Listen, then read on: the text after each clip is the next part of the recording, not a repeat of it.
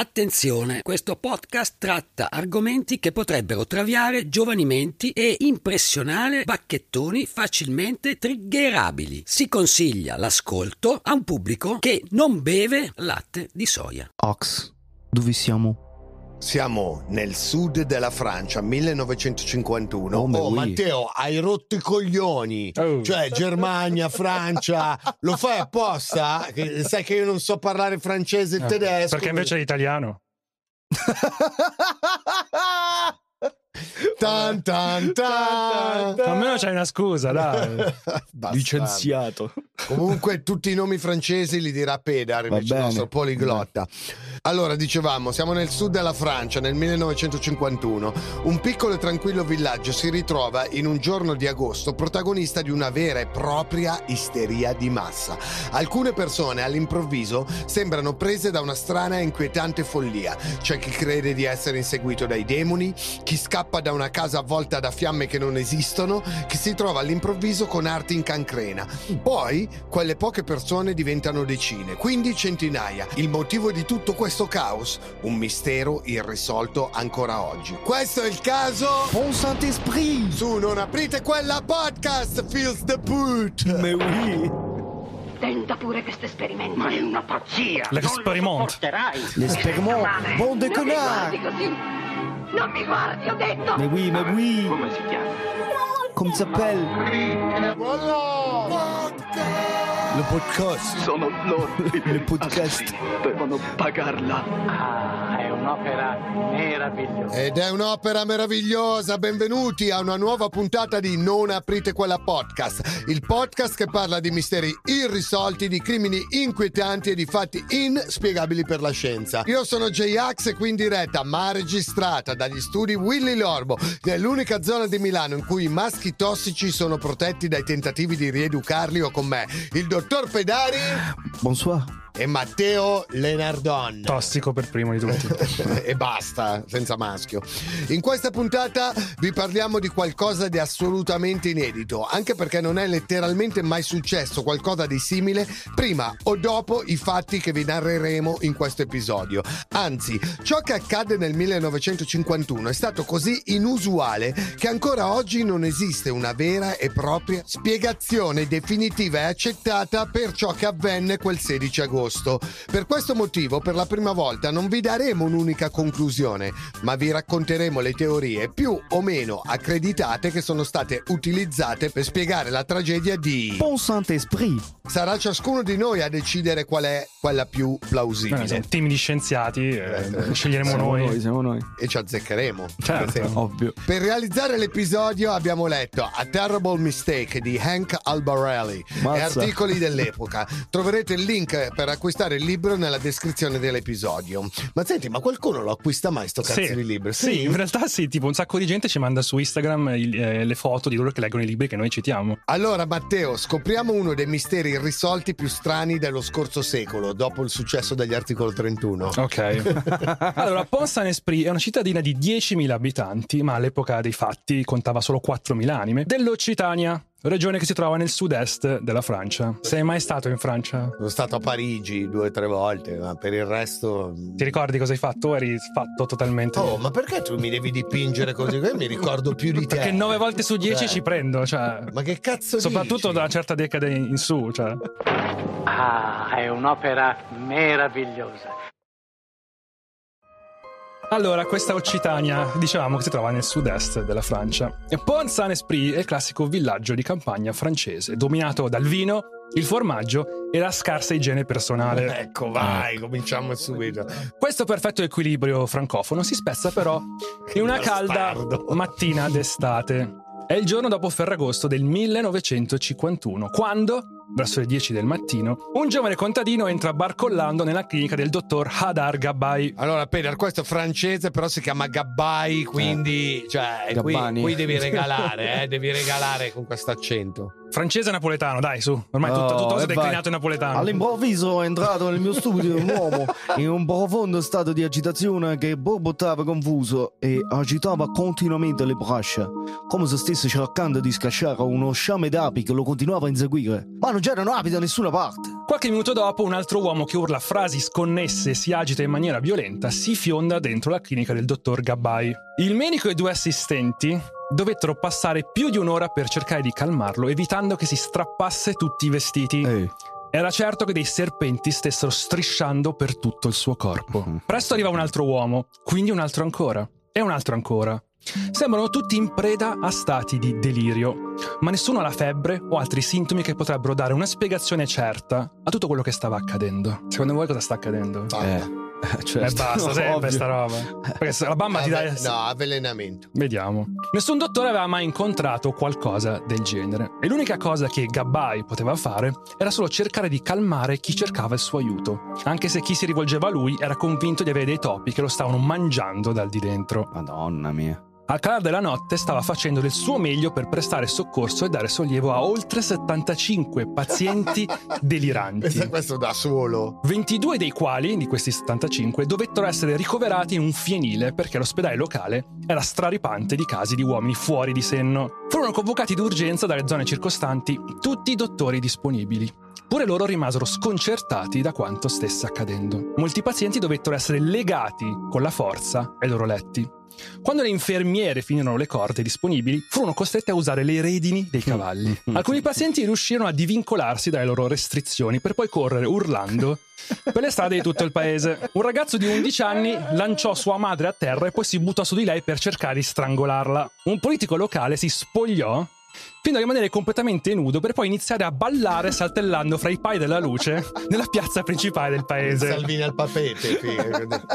Però bello, cioè tu immagini un politico, cioè, entri, vai in Duomo e vedi Beppe Sala nudo che salta da un lampione all'altro, cioè sarebbe bello, io anzi sarei più propenso a votare Beppe Sala. Un flash mob per l'inclusività. Esatto, sì. Free the nipple, però con Beppe Sala. E oltre insomma al politico nudo, c'era anche un uomo anziano che correva urlando La mia pancia è piena di lumache, la mia pancia è piena di escargot, mi stanno bruciando a morte, sto affogando nell'acqua. Quando finalmente riuscirono a farlo sedere, aggiunse Sto trasmettendo un messaggio radio dalla mia pancia, fammi una radiografia, fammi una radiografia e vedrai. Un postino invece piangeva ininterrottamente lamentandosi di stare rimpicciolendo. Porca puttana. Che brutto trip è! Che pensi di essere sempre più Gli piccolo? avevano, gli avevano messo l'acido nelle riserve d'acqua. Sì, a voglia, questi, cioè, sicuro, qualche sicuro. ricerca. 56 il governo francese stava copiando quello che stavano facendo gli americani Vediamo. con l'MK Ultra. Dai. Vediamo, vediamo. Avete avuto esperienze di cattivi trip? Ma hai preso un trip, infatti. Io tre Quella- volte nella mia vita. Puoi raccontare cosa è successo? Allora, ero in Thailandia, la mia drug of choice è sempre stata la ganja, quindi non, eh, non volevo altro, però preso dalla disperazione Mm. mi avevano detto che se andavo in questa, in questa locanda c'era questo vecchietto che ti faceva una frittata al peyote. Ci sono- scusami, pericolosissimo di comprare marijuana, tipo vai in galera per Sì, sì, tipo in 50 galera tutta la anni. vita, esatto. Quindi sono andato in, que- in questo posto, gli ho chiesto con la parola d'ordine sta frittata speciale, però una... che gli hai detto? Eh, mo non mi ricordo, c'ho anche, c'avevo anche sta fame della Madonna. Questo è- La mia vita è stata questa: shot, altro shot, pippotto, birra, il birretto era la parola Poi arrivava Aspetta, la aspetta, aspetta. e altro alcol. Sì, Ah. Ok, sì. Questo è avvenuto. Era sì. Vabbè, mi fa sta frittata di peyote e si dimentica di dirmi, convinto che già lo sapesse, che andava divisa per quattro. E io me la sono mangiata tutta perché avevo fame. Sono stato in trip due giorni, vedevo i miei parenti morti, Ah, vedevo i Minchia. ragni che mi correvano dietro. Ero come, cioè, nella mia visione periferica era come se avessi tipo un gruppo di morti, tipo di zombie. Vedevi gli spettri, e eh? mi giravo non li vedevo, però se guardavo dritto li vedevo così di fianco a me. Cristo E, santo. no, è stato due giorni così, tipo 48 ore prima che ho digerito sta cazzo di frittata. A un certo punto avevi e poi paura. non ho più preso mia avevi paura di non poter tornare più indietro a un Sì, ho certo detto punto? rimango scemo a vita, Vero? rimango Ma eri cosciente di quello che stava accadendo? Super cioè, che sa- eh, sap- sapevi che stai facendo un trip, che non era vero quello che stai vedendo. Eh, la, la- la consapevolezza, cioè, era- è l'unica cosa che mi ha portato a non impazzire. Ma c'era qualcosa che ti legava alla realtà? Tipo, che so, pensavi la coppola di DJ Jed. So che qualcosa esiste sul serio.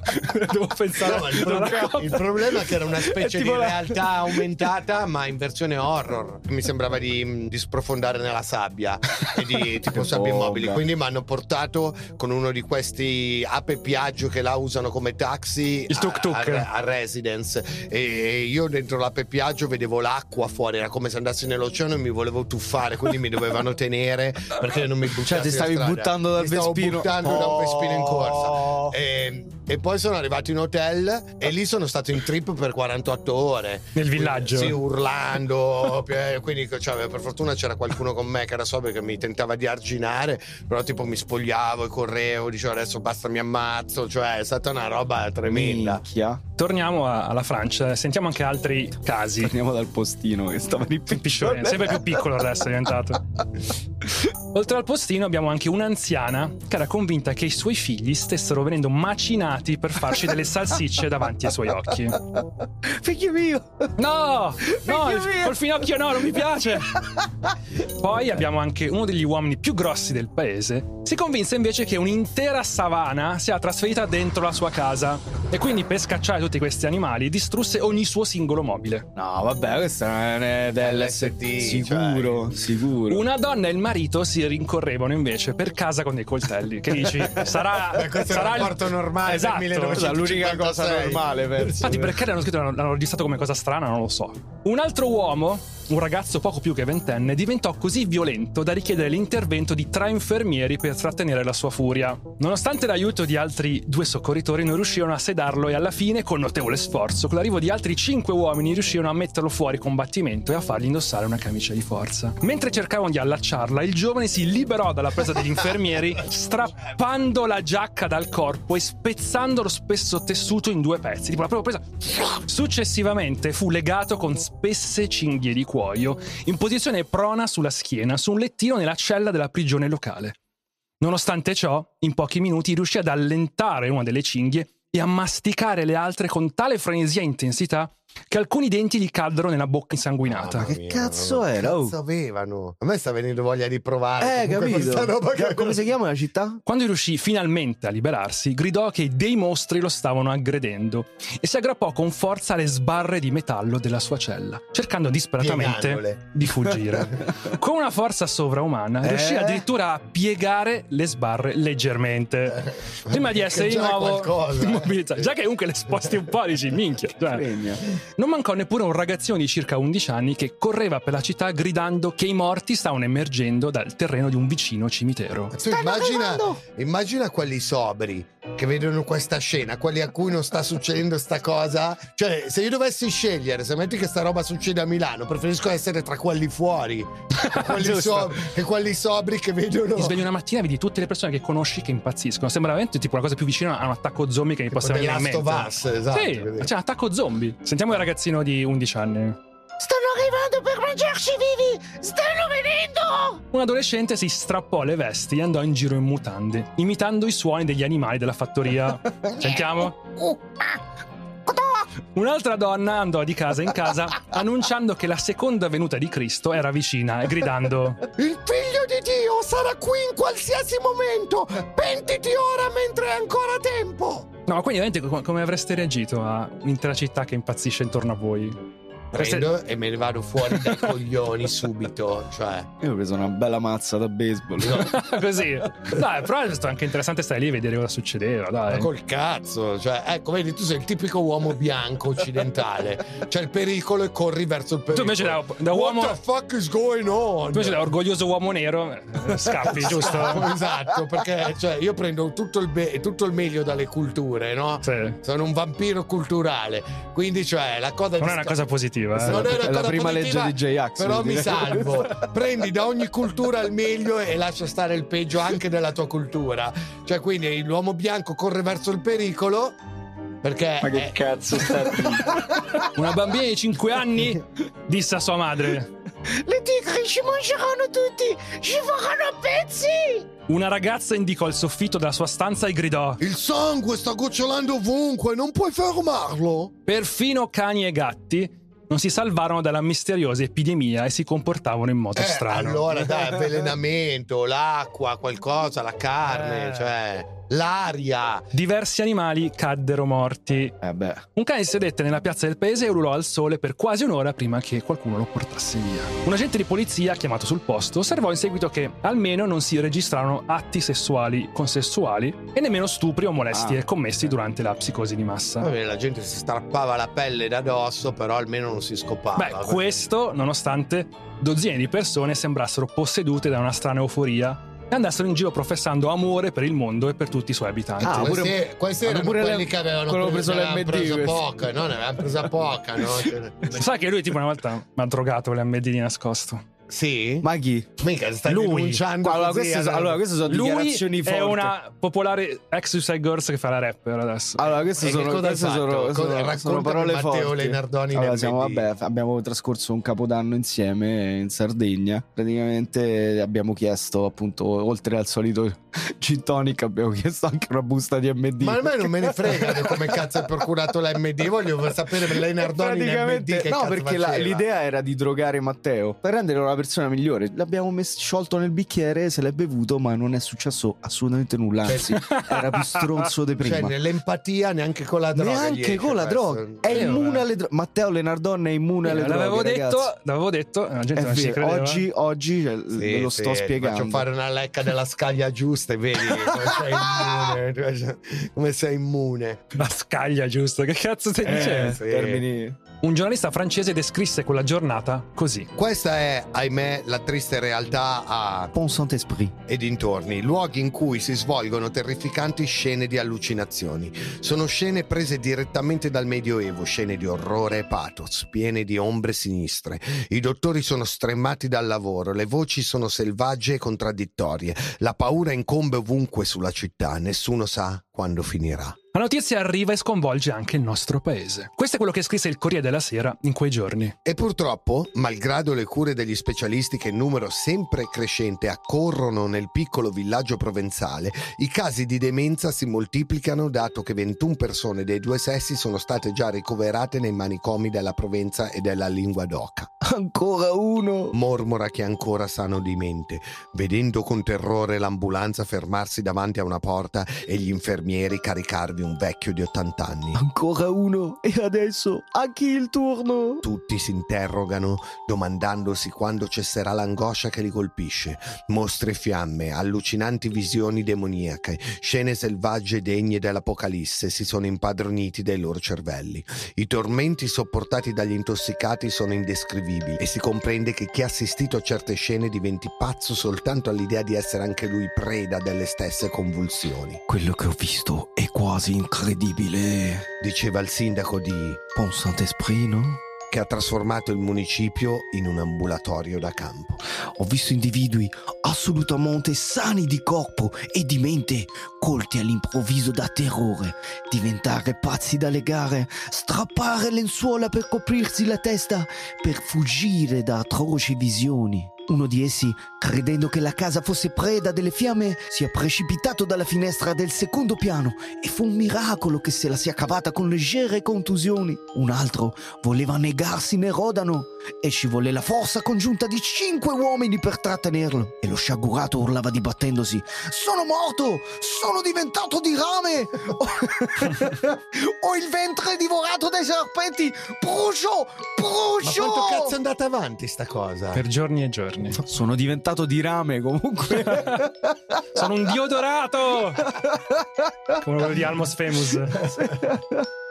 Non tutti però sembrano avere avuto cattivi trip. Il New York Times riferì anche di diverse persone che... Hanno sentito cori celestiali, No. hanno visto colori brillanti, il mondo sembrava loro bellissimo e questi erano quelli che avevano il trip giusto, quelli con Hanno la capito. psiche. Perché è un amplificatore delle, delle vibes, no? vibe negative avranno un trip Certo. negativo. Infatti l'inspiegabile esperienza spinse il direttore della locale cooperativa contadina a scrivere centinaia e centinaia di pagine di poesia.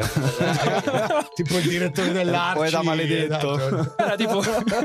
Io Baudelaire. esatto. diventato Sartre, è diventato, a scrivere libri.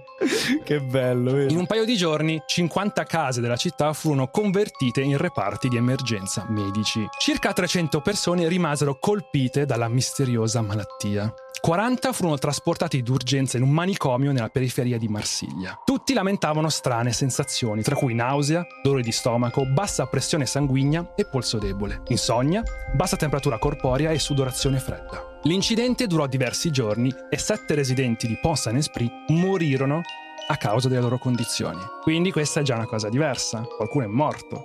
Qualcuno addirittura ha avuto anche un arto in cancrena. Quindi non è così chiaro esattamente cos'è stato. Sentiamo una testimonianza recente del figlio di una di queste persone colpite. Mio padre, il postino della città, Quello che si rimpiccioliva, eh? andò nel villaggio di Asciante per consegnare la posta e si ammalò solo il giorno seguente. Vedeva il fuoco tutto intorno a sé e si convinse che si stesse rimpicciolendo. Papà! Sono qua! Oh! Vedi il figlio che è gigantesco. Fu legato in una camicia di forza, una situazione terribile. Dopo essere stato ricoverato per dieci giorni in una città vicina, durante i quali è stato in coma, trascorse altri quattro mesi in una casa di cura e anche dopo non poté più continuare a lavorare. Non smise mai di sentirsi male in ambienti chiusi. Diventò claustrofobico mio papà. Beh, comunque, cioè, dieci giorni, cioè, questi andavano avanti per molto tempo anche questi stati di, insomma, di, di follia. credo. Eh, di ma non dico che era. LSD, però erano avvelenati con qualcosa. A meno che non vuoi dare la spiegazione da popper mentale, praticamente solo alcune persone possono passare nei portali eh, interdimensionali. Se ci passa uno che non ha certe caratteristiche, impazzisce, poi diventa così. viene- Quindi Ma che cazzo La spiegazione più plausibile. pronto, ormai l'unico effetto della nostra soundboard è questo. Ma adesso parliamo delle possibili cause, perché come dicevamo No. all'inizio non c'è una causa. Allora, quella del portale interdimensionale l'ho già messa detta io. tu. Ah, Ok. quella. Con il trascorrere delle ore cominciarono a diffondersi voci e teorie sulla causa dell'improvviso scoppio di follia. Alcuni abitanti della città sostenevano che il gendarme locale avesse avvelenato l'approvvigionamento idrico. Si racconta inoltre di un criminale locale che, impazzito, avrebbe versato veleno nel cibo e nell'acqua. Un'altra voce parlava di un prete sconsacrato che aveva lanciato una maledizione sulla città e celebrava messe nere che causavano la follia dilagante. Si diceva che Satana fosse stato liberato dall'inferno e camminasse sulla Il terra. caro vecchio Satana che, che al posto di andare a New York, Parigi, così decide di andare a... Pont Con Saint-Esprit. Saint-Esprit. Esatto. Ma circolavano inoltre anche voci più razionali, come quella del misterioso aereo privato, privo inoltre di segni distintivi che aveva irrorato la città con una sostanza sconosciuta quella mattina. Ecco qua le scie chimiche. Qua cominciano già Comincia, eh, cospirazioni. Ce lo dicono. i rettiliani, l'elite. Non ce lo dicono. Oppure si parlottava sugli stranieri ben vestiti che erano passati per la città il giorno prima. Ah, Forse- CIA, MK Ultra. Forse forse avevano fatto chissà che cosa. Infine alcune persone sostenevano che soldati con strane insegne avessero attraversato silenziosamente la periferia della città la notte precedente, rilasciando vapori colorati da strani dispositivi portatili. Comunque, insomma, nei giorni seguenti, perché abbiamo detto che è una cosa che è andata avanti per molti giorni, sono stati registrati questi sintomi. Il primo giorno, nausea, vomito, diarrea. Vabbè. Dal quarto giorno, deliri, allucinazioni, comportamento ossessivo, ideazione suicidaria, violenza. Questa è tipo eh, la se- la settimana del dottor Pedari. eh. Lunedì, diarrea, Nausea e vomito. nausea e vomito, e poi comincia la violenza. Verso il fine settimana la violenza. Poi, Poi il weekend riprende di nuovo diarrea e poi ricomincia. Dal quinto al settimo, predominanza di sintomi psichiatrici, cancrena sul piede osservata. Dal quattordicesimo ai giorni successivi, stabilizzazione, guarigione e casi però anche di recidiva. Ah, quindi la cancrena era una cosa diffusa. Un caso si è verificato di una persona che poi è una di quelli morti che ha avuto anche una cancrena al piede. Ok. Gli investigatori, dopo settimane di indagini, capirono che tutte le persone colpite da questa forma fulminante di follia avevano una sola cosa in comune. Avevano tutte acquistato il pane dallo stesso panettiere. Ecco. Vabbè, farina avvelenata. Da qui nasce la prima teoria che spiegherebbe tutto il caos verificatosi nella cittadina francese. L'avvelenamento da ergot. L'ergotismo è il risultato dell'avvelenamento da parte degli alcaloidi di un fungo parassita dei cereali. Last of Us. Praticamente. L'ergot della segale o Claviceps purpurea. Nonostante ciò che suggerisce il suo nome vernacolare, non attacca solo la segale, ma diverse specie di cereali il cui consumo umano e animale è relativamente comune. Questa malattia ha due forme principali, la forma convulsiva e la forma cancrena. La forma cancrenosa, la più diffusa in Europa centrale e occidentale dal IX secolo al XIV secolo, è il risultato dell'intossicazione da basse dosi. In modo prolungato si manifesta con sensazioni di prurito e formicolio alle estremità. È un fungo. eh. Poi con intense sensazioni di bruciore e freddo che partono dalle estremità e si estendono agli arti. È dovuto agli effetti vasocostrittori della ergolina, composti sintetici o naturali aventi l'ergolina come struttura di base. La forma convulsiva, per parte sua più diffusa dal XVI al XIX secolo, è dovuta ad avvelenamento da dosi elevate in un breve lasso di tempo. Provoca effetti gastrointestinali che precedono gli effetti sul sistema nervoso centrale. I suoi effetti nervosi possono includere convulsioni, allucinazioni, manie e psicosi. L'ergotismo è stata la prima ipotesi avanzata per spiegare i drammatici eventi di Pont-Saint-Esprit. Infatti, i sintomi dei pazienti presentano somiglianze inquietanti con quelle dell'ergotismo convulsivo. Inoltre, tutte le persone colpite mangiavano pane dallo stesso panificio. È stato osservato un caso di cancrena in una certa signora, Ryu, una delle vittime, come dicevamo. L'avvelenamento da fungo della segale cornuta non è un fenomeno nuovo e molti credono che i periodi di carestia durante l'era biblica in Canaan e in Egitto siano stati causati dall'infezione dei raccolti da parte del fungo. Nel Medioevo, in estati insolitamente umide, il fungo devastava interi campi di segale. Quando contadini e fornai, agendo per ignoranza o per fame, fecero comunque il pane con il grano contaminato, molti di coloro che lo mangiarono ebbero allucinazioni. Inoltre si comportarono in modo bizzarro o addirittura persero la sanità mentale. Al fenomeno è stato anche dato il nome di fuoco di Sant'Antonio, Mm. dal nome dei monaci dell'ordine di Sant'Antonio che ebbero particolare successo nel curare questo disturbo. Da noi il fuoco di Sant'Antonio è anche un'altra Eh, cosa. la pest zoster. Esatto, però è conosciuto anche come questo. L'ergotismo è ancora la spiegazione più accreditata per quanto accaduto nella cittadina francese. E ancora oggi l'episodio viene chiamato con il nome di pane maledetto. Le PMOD. Il panettiere ritenuto la fonte di tutto il male, Roche Briand, venne arrestato e il suo panificio fu chiuso. Uno dei residenti di Pont-Saint-Esprit ricorda così cosa avvenne al fornaio. All'inizio i medici non capivano cosa avessero in comune tutti coloro che si ammalavano. Loro e la polizia hanno impiegato troppo tempo per arrivare al panificio. Quando arrivarono a... Brian. aveva già buttato tutto nella spazzatura ed era impossibile testare il pane. Butta via tutto, butta via tutto. Perché allora i mezzi scientifici che abbiamo oggi non esistevano. Il fornaio non ha deliberatamente avvelenato i suoi clienti. Stava bene e alla gente piaceva il suo pane, quindi perché avvelenarli? Ma a causa dei sospetti dovuto chiudere il panificio. Sua moglie si è suicidata, la sua vita è stata totalmente distrutta. Ma sicuro non l'ha fatto apposta, cioè anche il fornaio la farina la prendeva da qualcun altro e... Cioè, cazzo, sembra The Last of Us, veramente. Cioè, parte Sto fungo. è anche facile che la farina venga attaccata da questi funghi, quindi cioè, mi sembra una spiegazione abbastanza credibile, no? In molti però non credono all'ergot come causa perché ritengono impossibile che possa essere accaduto a un solo panettiere.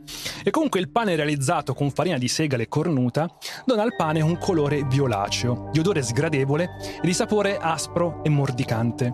Tutti questi non furono osservati nel pane venduto a Pont Saint-Esprit. Sentiamo un'altra ipotesi, quella accolta dai tribunali prima di essere abbandonata nel 65. L'ipotesi è quella dell'avvelenamento da mercurio, utilizzato nei pesticidi spruzzati sui campi di segale. Ah, sempre col pane comunque. Vabbè, comunque una cosa, una cosa è certa. Da da quel cazzo di panettiere è uscita sta roba. Di sicuro non bevevano l'acqua. No, l'acqua non c'entra. Eh. Era il pane. L'avvelenamento da mercurio causa molti effetti neurologici e quindi il collegamento è stato fatto con il quadro clinico osservato a Pont Saint-Esprit.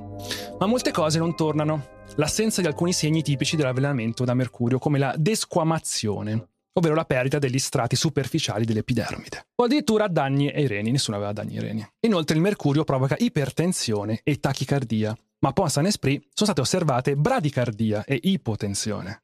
Quindi è stata Eh, esclusa distesi. dal 65 in Mhm. poi. Andiamo alla prossima. Nella poverissima Francia del dopoguerra, uno degli status simbolo divenne il pane bianco, famoso e apprezzato dagli americani. Status symbol. No, ti flex questo toast. il pane bianco. Eh, Sei- Non voglio la crosta, toglimi la crosta, tagliamela via. Che cazzo sei? E per sbiancare la farina veniva usato l'agene, nome commerciale di un composto chiamato tricloramina o tricloruro di azoto, noto per i suoi effetti neurotossici. L'agene è stato vietato nel 49, ma veniva comunque utilizzato sotto banco per vendere del pane più costoso. I effetti neurologici avvengono solo in seguito al consumo a lungo termine. Difficile quindi che un'ampia percentuale della popolazione di un'intera città risenta contemporaneamente delle conseguenze dei consumi a lungo termine. E tu pensa a questi qua che pur di flexare il pane bianco si, Si intossicavano. sotto banco questa roba tagliata con la gene. Il Dai, tricloruro di Sto azoto. pane di merda poi, Esatto. il tosto. Il pane bianco fa cagare, mille volte meglio del pane ma- normale. Cioè. Il prossimo- la prossima ipotesi: l'Aspergillus fumigatus Cazzus. produce diverse tossine, alcune delle quali sono psicoattive. Cazzo è l'aspergillus? Che è un altro fungo, no? Che- Sei interessato? Vuoi acquistare? No, però un bel nome. Ti bel piace? nome, sì. Nell'82 il dottor Claude Moreau avanzò l'ipotesi per spiegare i fatti di Pont-Saint-Esprit di avvelenamento da pane di farina contaminato da questo fungo. Gli effetti dati dalle micotossine, ovvero tossine prodotte dai funghi, dovuti all'ingestione di questa muffa, effetti ben noti in medicina veterinaria, e la presenza di ergoline potrebbero spiegare quindi i sintomi psichiatrici osservati a Pont-Saint-Esprit.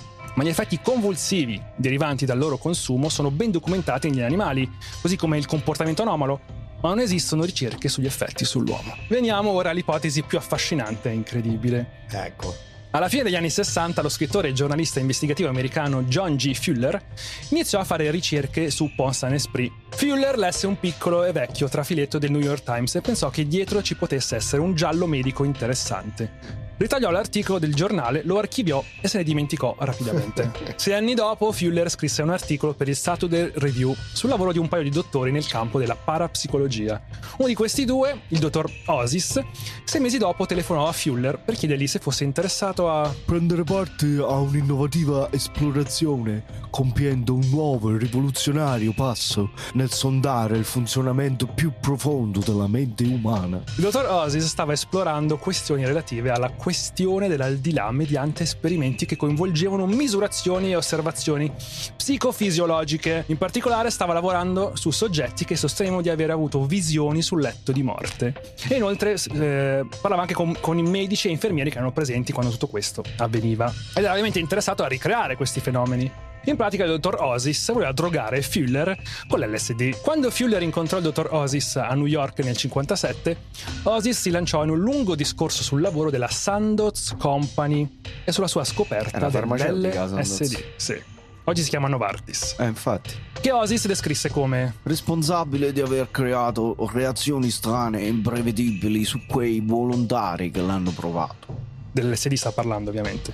Osis disse all'incuriosito Fuller che all'epoca Piccoli campioni del farmaco venivano distribuiti a ricercatori seri e competenti. Grande pubblico in generale non conosce nulla delle sue proprietà o addirittura ignora della sua esistenza.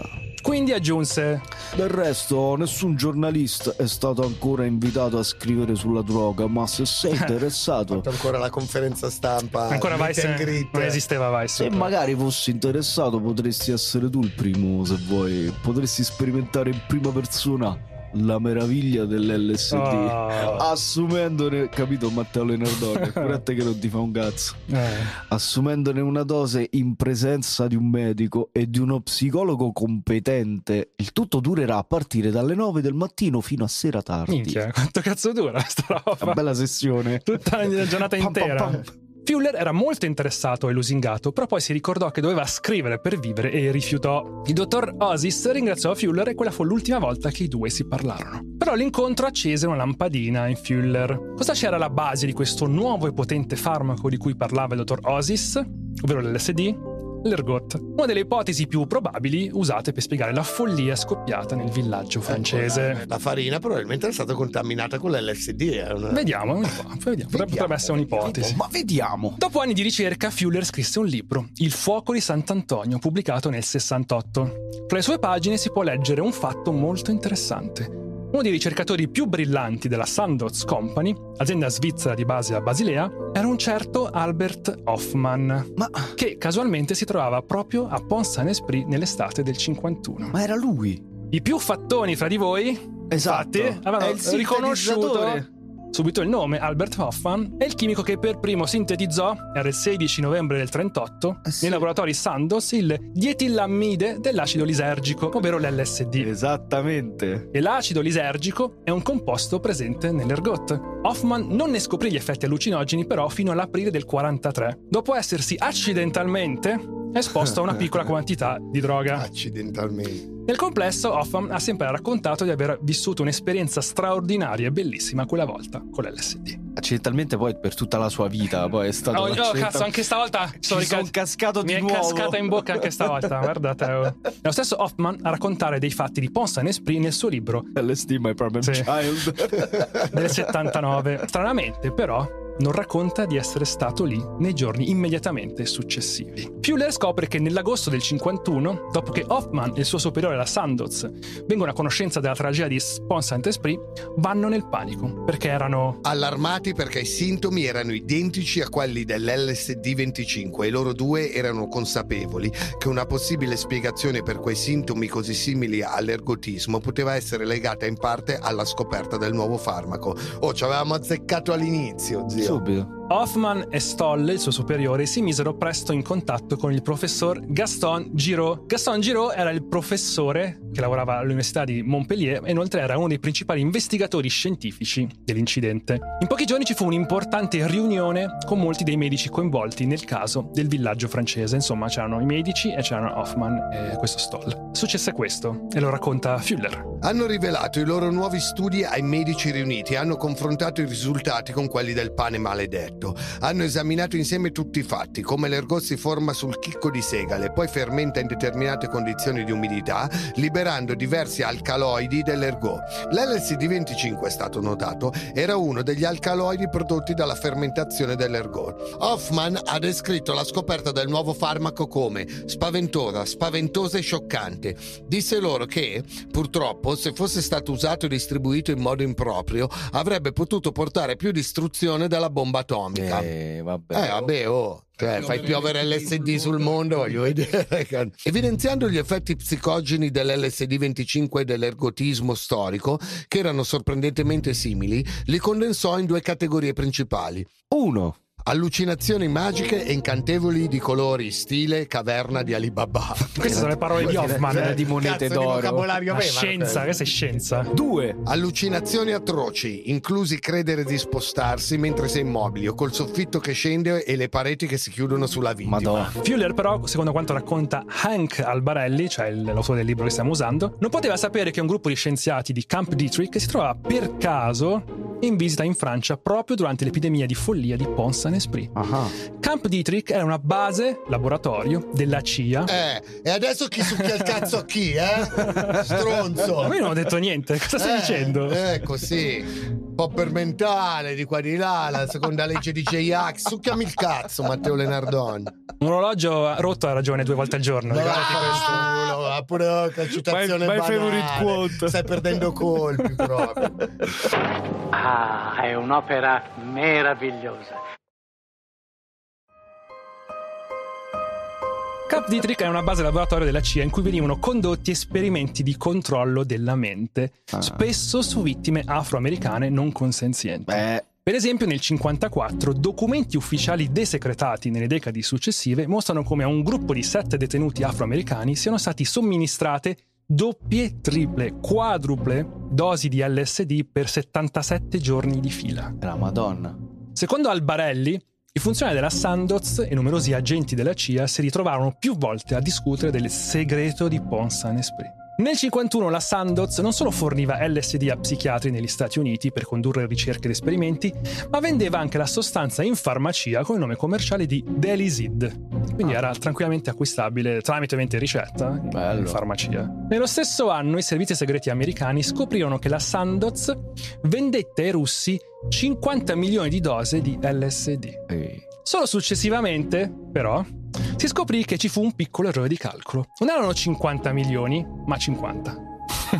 Cioè, 50 dosi. hanno- 50 dosi hanno venduto. Ah, Erano per gli oligarchi a scopo Sì. ricreativo. In realtà, quando scendevano, quando scendevano a riccione. Quando, quando il disguido fu scoperto, il progetto MK Ultra era già stato avviato. Oh, t'ho pure citato MK Ultra. Succhiami il cazzo, Lenardon. Il progetto aveva come scopo quello di identificare droghe e procedure che potessero permettere agli agenti CIA di controllare più o meno una persona contro la propria volontà. Cioè, poi MK Ultra, tu immaginati tua zia Concettina, quella con la custodia del telefonino a libretto, Eh. che decide di sperimentare gli effetti. Cioè, no- gente che non sa un cazzo delle droghe, che però ha il potere di drogare tutti, cominciano a fare esperimenti che non c'entrano un cazzo. Un giorno per faremo- scoprire cose. Sì, lo dobbiamo fare MK Faremo una Ultra, puntata un Perché giorno. veramente.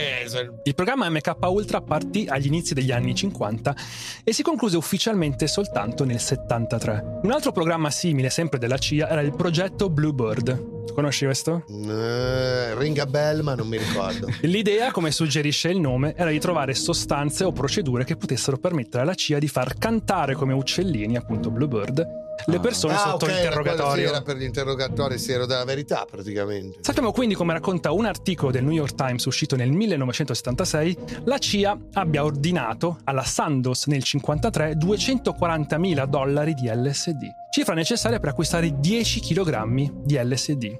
E quante dosi di LSD puoi ricavare con 10 kg di acido lisergico? 100 milioni di dosi. Ma che cazzo si doveva fare con tutto sto 100 LSD? milioni di dosi. Il New York Times però non sa se questo acquisto sia effettivamente poi andato in porto, però esistono i documenti insomma di queste contrattazioni. Nei sogni della CIA, l'LSD sarebbe potuto essere usato per le invasioni di interi territori. Con soldati e civili incapacitati dalle allucinazioni, la conquista sarebbe stata quindi un gioco da ragazzi. Mamma mia, guerrafondai di merda che sono sempre stati, veramente. oh. Secondo le ricostruzioni di Albarelli, sia l'esercito americano che la CIA, almeno a partire dal 48, avevano agenti segreti che lavoravano nei laboratori Sandoz. Sappiamo inoltre che la CIA condusse numerosi esperimenti, oltre che sui prigionieri, anche in altre circostanze a loro congeniali. Gli esperimenti non sono limitati agli Stati Uniti, ma sono stati condotti anche in Canada, Inghilterra, Francia, Marocco, Iraq, Vietnam, Congo belga, Haiti e Guyana britannica. Eh no, ma no. L'esercito americano ha condotto una Italia no. serie, hanno fatto altre cose, hanno rapito un tizio qualche anno fa, Ah, ok. tipo in centro a Milano. No, dietro casa mia. L'esercito americano ha condotto una serie di strani test anche prima di MK Ultra e dell'incidente del 51, spesso in collaborazione con scienziati e società private. A partire dal 50, sotto gli auspici del progetto Bluebird che dicevamo prima, la CIA condusse esperimenti con droghe come eroina, oppio, mescalina e appunto LSD. Erano anni fantastici per essere nella CIA quelli. Cioè... Raga, dobbiamo sperimentare. Cosa ci facciamo oggi? Tutto questo mentre vendevano cocaina nel suolo americano per finanziare le loro guerre fantasma, eh? Fantastico, cioè. Albarelli sostiene di aver trovato un documento della CIA etichettato Bon Saint-Esprit. Olson Files, Intel Files. Porto la mano a David Bailing, digli di fare in modo che questi siano sepolti. Minchia. Questo documento, che Albarelli sostiene essere la smoking gun, fu presentato alla commissione Rockefeller, istituita nel 75 per indagare sugli esperimenti della CIA e presieduta da David Bellin, presumibilmente per insabbiarlo. Il documento conteneva i nomi di cittadini francesi che erano stati impiegati segretamente dall'organizzazione di intelligence. Nel documento c'è un riferimento esplicito all'incidente di Pont-Saint-Esprit. Vabbè, allora che cazzo c'è da sapere? Che Aspetta. sappiamo? Eh, aspetta. Olson, che lavorava per il Camp Dietrich della CIA, fu interrogato sotto LSD e morì nel 1953. Cioè, che poi interrogare uno sotto LSD è una grande stronzata. Questo che in quel momento stai credendo che esistono i draghi. Come cazzo pretendi di tirar fuori la verità da uno Esatto, sotto. LSD? Esalsich. Albarelli ha parlato con ex colleghi di Olson e con le loro famiglie. Alcuni hanno negato qualsiasi conoscenza del caso, altri gli hanno detto che i bizzarri eventi di Pont Saint-Esprit erano il risultato di un esperimento della CIA e dell'esercito americano. Che è anche la mia versione. Affermavano che gli americani avevano spruzzato LSD sulla città e che avevano contaminato i prodotti alimentari locali per condurre un esperimento sul campo. E molti però negano che sia stato l'LSD perché i suoi effetti sono immediati, mentre i casi di Pont Saint-Esprit sono verificati molte ore dopo. Inoltre l'LSD non causa disturbi gastrointestinali. Insomma, queste sono tutte le tesi legate ai fatti di Pont Saint-Esprit. Voi cosa ne pensate? E lo chiedo anche a chi ci sta ascoltando perché, e potete rispondere su Spotify perché abbiamo messo anche la domanda su- sull'episodio. Potete mandare la vostra risposta, noi la leggeremo e pubblicheremo sempre su Spotify. Un po' per mentale ti smonta subito chi dice che non può l'LSD è effetto immediato. Effetto immediato se lo prendi dal contagocce sulla lingua, come in teoria si fa, o messo sul cartone, così, ma se lo mischi a qualsiasi tipo di alimento devi aspettare che viene digerito, quindi non è immediato. Poi non l'LSD non causa disturbi gastrointestinali, ma essere 20 giorni sotto LSD sì, perché chissà che cazzo ti metti, ti metti in bocca, che cazzo mangi. Quindi la tua decisione è stata la CIA. No, no, io la mia sicurezza è sempre la CIA. Non credo la CIA, penso sia stato l'ergot. E però l'ergot, come diceva Matteo, dà una colorazione, un sapore brutto. Eh, quello è- quello è il problema. L'LSD no, è incolore e in sapore. Però, non- però agisce subito, non agisce dopo giorni. Può essere l'LSD e non per forza la CIA, ma anche un coglione che ha deciso di fare uno scherzo. Ma chi ce l'aveva a quei tempi? Non è Vabbè, ma sai, un villaggio, un villaggio di 4.000 stronzi in mezzo a Francia. Cioè. Magari i primi tempi che l'hanno sintetizzata era un po' più lenta nella- nel- nell'azione, magari. Cioè, se faceva No, effetto no, no, era più dopo. Potente. Era uguale. più potente. Tutte le droghe erano più buone prima, vero? Eh sì. Prima del taglio. Tutto questo per fatte di sta cosa. Oh, ma lo sai che questa roba mi sta facendo venire in mente un episodio che mi ha raccontato DJ Zack. Abbiamo un bonus? Abbiamo un mega bonus. Dai, eh. Allora, proviamo a chiamare DJ Zack e vedere se ce lo racconta. Dai, proviamo, proviamo. Ecco, suona. Belax! Oh, DJ Zack online, Oh, grande hello. ospite. Qui si sta parlando di tipi che a un certo punto impazziscono e ancora oggi non hanno capito il perché. C'era sta città, sta cittadina di 4.000 persone che sono impazziti, la gente vedeva i mostri, si sentivano rimpicciolire, correvano nudi, no? E mi sei venuto in mente tu. Quindi, quindi raccontaci e racconta a tutti i nostri centinaia di migliaia di ascoltatori che cazzo ti è successo. Vai. Non so neanche se, se c'è ancora. adesso. Oh, eh, sei ancora vivo? So che l'avevano arrestato, però adesso non so che fine abbia fatto. Ok, Vabbè. capiremo il perché. Lo Vai stanno- con la storia. Stanno cercando. Comunque un personaggio, come dire, avevamo Tante passioni Più o in meno- comune. esatto, esatto. Cioè un, un classico vicino di casa normale. Che ci sta diciamo. dentro, insomma. Ma più che un vicino di casa potevi definire un tuo fornitore? Fornitore di emozioni? Sì, anche, dai, vabbè, tanto, tanto è già là lui, quindi niente, un- una sera, una sera sul tardi, a un certo punto sento un casino allucinante, ma cioè, sentivo tipo volare i mobili, non, non- non capivo, capito? Chi è che è uscito da casa? L'unico che è uscito è stato io, ma mi andavo a vedere, magari ha bisogno di una mano, che cazzo mi stanno rubando in casa, non lo so. Scendo giù da- dalle scale e me lo trovo sulle scale completamente nudo, il tipo. Senza neanche le mutande, eh. nudo. Cioè il diavolo nella faccia aveva. Non mi ha neanche riconosciuto. Il cazzo come ce l'aveva? Piccolissimo. ha guardato, non mi ha neanche riconosciuto, cioè proprio era ne- nell'aria, stava volando. Questo ha iniziato a fare su e giù per le scale. Io che cercavo di calmarlo, niente, non fa niente. Questo aveva anche due pitbull in casa. Quindi sono, sono usciti i cani. Io che prendevo i cani, cercavo di metterli in casa per non farli andare in giro. A un certo punto, cosa fa? Esce dalla, dalla palazzina, io lo seguo. Nel frattempo, proprio in quel momento, stava passando un cristiano ma normale, un ragazzo da solo. Questo è uscito correndo dal, dal portone, gli è saltato addosso e con le palle in faccia al tipo. Cioè, gli è saltato proprio in faccia. È l'una e mezza di notte. Stai passeggiando per le strade di Milano. A un certo punto si apre un portone ed esce uno nudo e, si, e salta, riuscendo a metterti le palle in faccia. Messa in bocca come bustine da tè, te l'ha messa. Esatto, proprio le- gli ha appoggiato le palle sulla faccia. Vabbè, ma noi vogliamo sapere poi alla fine come sei riuscito ad arginarla questa situazione. Cioè, Cioè, una volta che hai visto le palle abbiamo, in faccia- abbiamo capito che sei un eroe, questo l'abbiamo capito, ma come sei riuscito a farla entrare? Come hai separato le palle dalla faccia? Ti sei No, e poi- infilato fra le due cose? O... Cioè, con un bastone li hai separati come si fa con i cani? Come, si fa- come hai fatto? È sparito, è scappato a gambe levate. Fermandosi a sputare.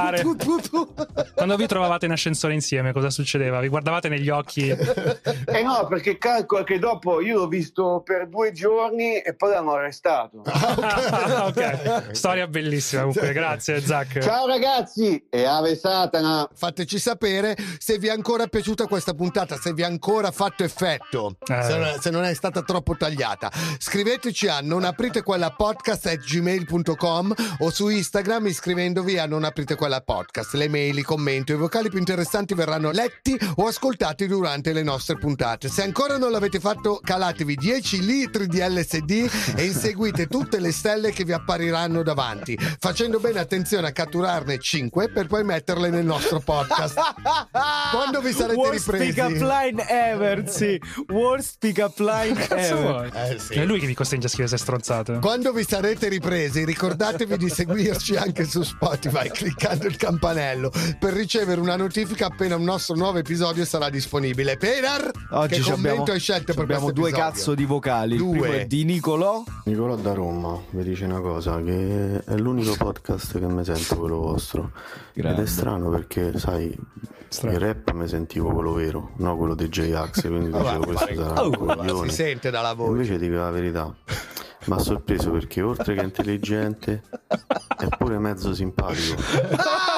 Quindi cazzo è un bel podcast poi a parlare di psicopatici fa sempre bene ti fa rilassare prima di andare a dormire